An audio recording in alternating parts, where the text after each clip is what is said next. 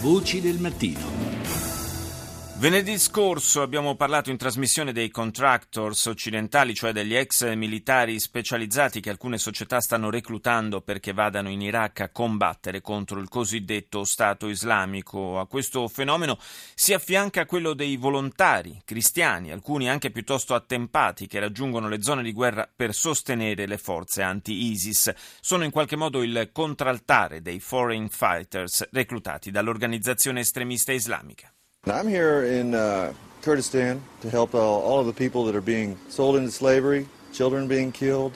Uh, uh, Sono qui in Kurdistan per aiutare tutta la gente che viene ridotta in schiavitù, i bambini che vengono uccisi, i cristiani che devono fuggire e fondamentalmente per proteggere chiunque abbia bisogno di aiuto senza alcun riguardo alla sua religione, dice uno di loro.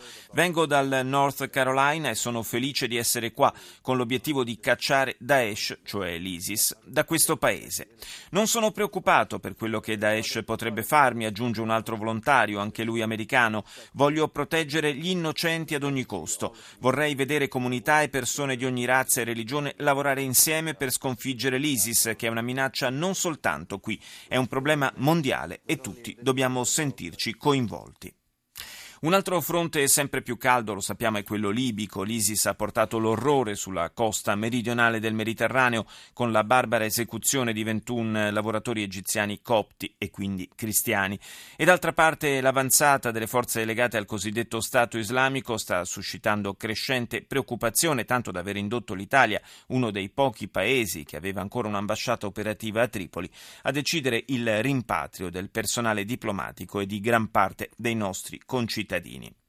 Buongiorno ad Andrea Margelletti, presidente del Centro Studi Internazionali. Buongiorno a voi, grazie ospitalità e naturalmente un saluto ai vostri ascoltatori.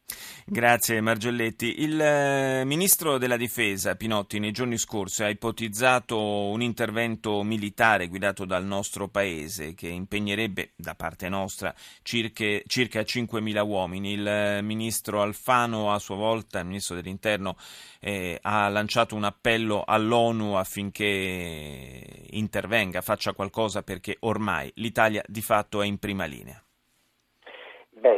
Direi di sì. Il Ministro credo che non abbia parlato di numeri, ma piuttosto di un intervento corposo, cioè significativo dalla parte delle nostre forze armate.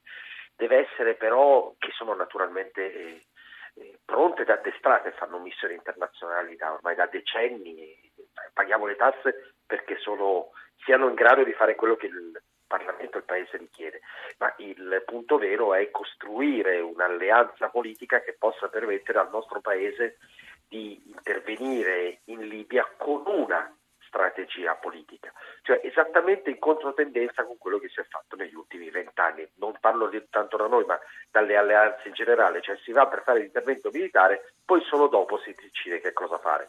Mi pare che i frutti di questa malsana politica siano sotto gli occhi di tutti. Quindi bene sta facendo il nostro Paese, l'Italia, a decidere prima insieme a un'ampia coalizione regionale e internazionale che cosa fare e poi eventualmente intervenire. Ma una coalizione di questo tipo ancora non esiste, di fatto va ancora costruita.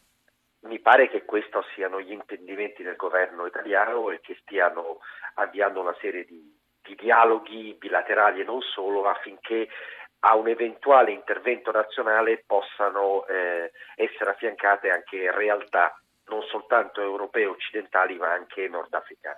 È evidente che sia per motivi politici, di opportunità politica, sia per motivi di dimensione dell'impegno militare, una, un intervento di questo tipo non potrebbe essere solo sulle spalle del nostro paese. Però è anche vero che se da una parte c'è l'esigenza di costruire poi le condizioni politiche perché l'intervento militare non resti fine a se stesso, eh, diciamo che la, la minaccia da arginare ormai è talmente vicina alle nostre coste che il tempo stringe. Eh, ma guardi, qua sta tutta nella disattenzione eh, del mondo politico, cioè chi fa il mio mestiere eh, sono mesi e mesi e mesi mesi, se non ancora di più, che, parlano, che parliamo di, eh, di Libia. Eh, in ogni occasione, ve ne è come possibile prova storica degli ultimi mesi in cui io, grazie alla vostra disponibilità, sono stato chiamato a parlare di ISIS e quanto altro, ma ho sempre detto signori ci stiamo perdendo la Libia.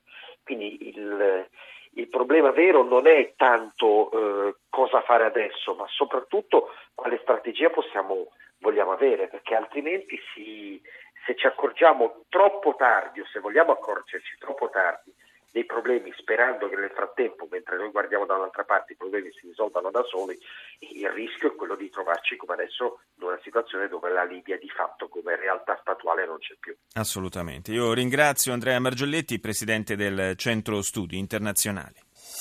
Voci del mattino. In Grecia migliaia di persone ieri sono scese in piazza ad Atene a sostegno del governo impegnato nel difficile negoziato sul debito nazionale. Θέλουμε να στηρίξουμε τη διαπραγμάτευση της κυβέρνησης. Στην Ευρώπη πρέπει να γίνει κατανοητό sono voci raccolte durante la manifestazione. Vogliamo appoggiare la trattativa del governo, dice un uomo. L'Europa deve comprendere che senza solidarietà fra i paesi non c'è futuro. L'Europa è fatta di nazioni, non di banchieri. Se le politiche di austerità continueranno, l'Europa andrà in pezzi. Abbiamo smesso di avere paura, aggiunge una dimostrante. Qualunque cosa accada non importa, abbiamo toccato il fondo e non si può andare più giù di così. Il ministro degli esteri cinese in visita a Teheran ha manifestato un certo ottimismo riguardo all'esito delle trattative in corso a livello internazionale sul controverso programma nucleare cinese. Penso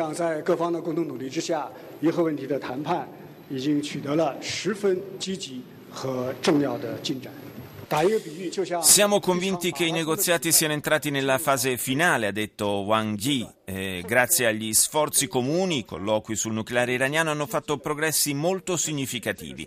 Per usare una metafora sportiva, possiamo dire, ha detto che siamo allo sprint finale di una maratona, oppure vicini a un picco di montagna e come succede in questi casi, più sei vicino all'arrivo, più la gara diventa impegnativa. Migliaia di donne e non solo sono scese in piazza in Turchia per protestare contro la terribile sorte di una ragazzina aggredita dall'autista di un pulmino, violentata, uccisa e poi bruciata. Una protesta che si nutre anche della sensazione manifestata da alcune partecipanti ai cortei che nella Turchia sempre più islamizzata del presidente Erdogan il ruolo della donna nella società stia sempre più regredendo. Cinayet yöntemlerindeki vahşet her geçen gün artıyor. Ben dün haberi aldığımdan bu yana gözümü kırpamadım. Çünkü benim de 16 yaşında bir kızım var. Non ho dormito da quando ho sentito questa notizia, dice una manifestante. Ho una figlia di 16 anni che frequenta le superiori. Ogni giorno va a scuola da sola prendendo il minibus. Come farò a mandarla a scuola adesso? Siamo qui per dire che ci ribelliamo a questo stato di cose e lo faremo fino a quando simili episodi cesseranno. Ci spostiamo adesso in Germania, nella città settentrionale di Braunschweig, dove è stata annullata la sfilata di carnevale che era in programma ieri. La decisione è stata presa dalle autorità locali a causa di minacce di matrice islamista. Die Bedrohungslage ist vom Grundsatz her eine sehr abstrakte Bedrohungslage. Sie ist aber durch die Informationen, die wir in der letzten Nacht bekommen haben, konkret geworden. All'inizio, spiega il comandante della polizia di Braunschweig, Michael, no, scusate, Michael Pientka, la minaccia era molto in astratto, ma le informazioni che abbiamo ricevuto nella serata di sabato l'hanno poi resa concreta. Così abbiamo fatto una rapida valutazione della situazione mettendo su un piatto della bilancia lo svolgimento di un evento tradizionale e sull'altro la vita, la sicurezza e il benessere di molti cittadini. La nostra decisione è stata a favore della sicurezza sicurezza e quindi abbiamo cancellato la sfilata di carnevale.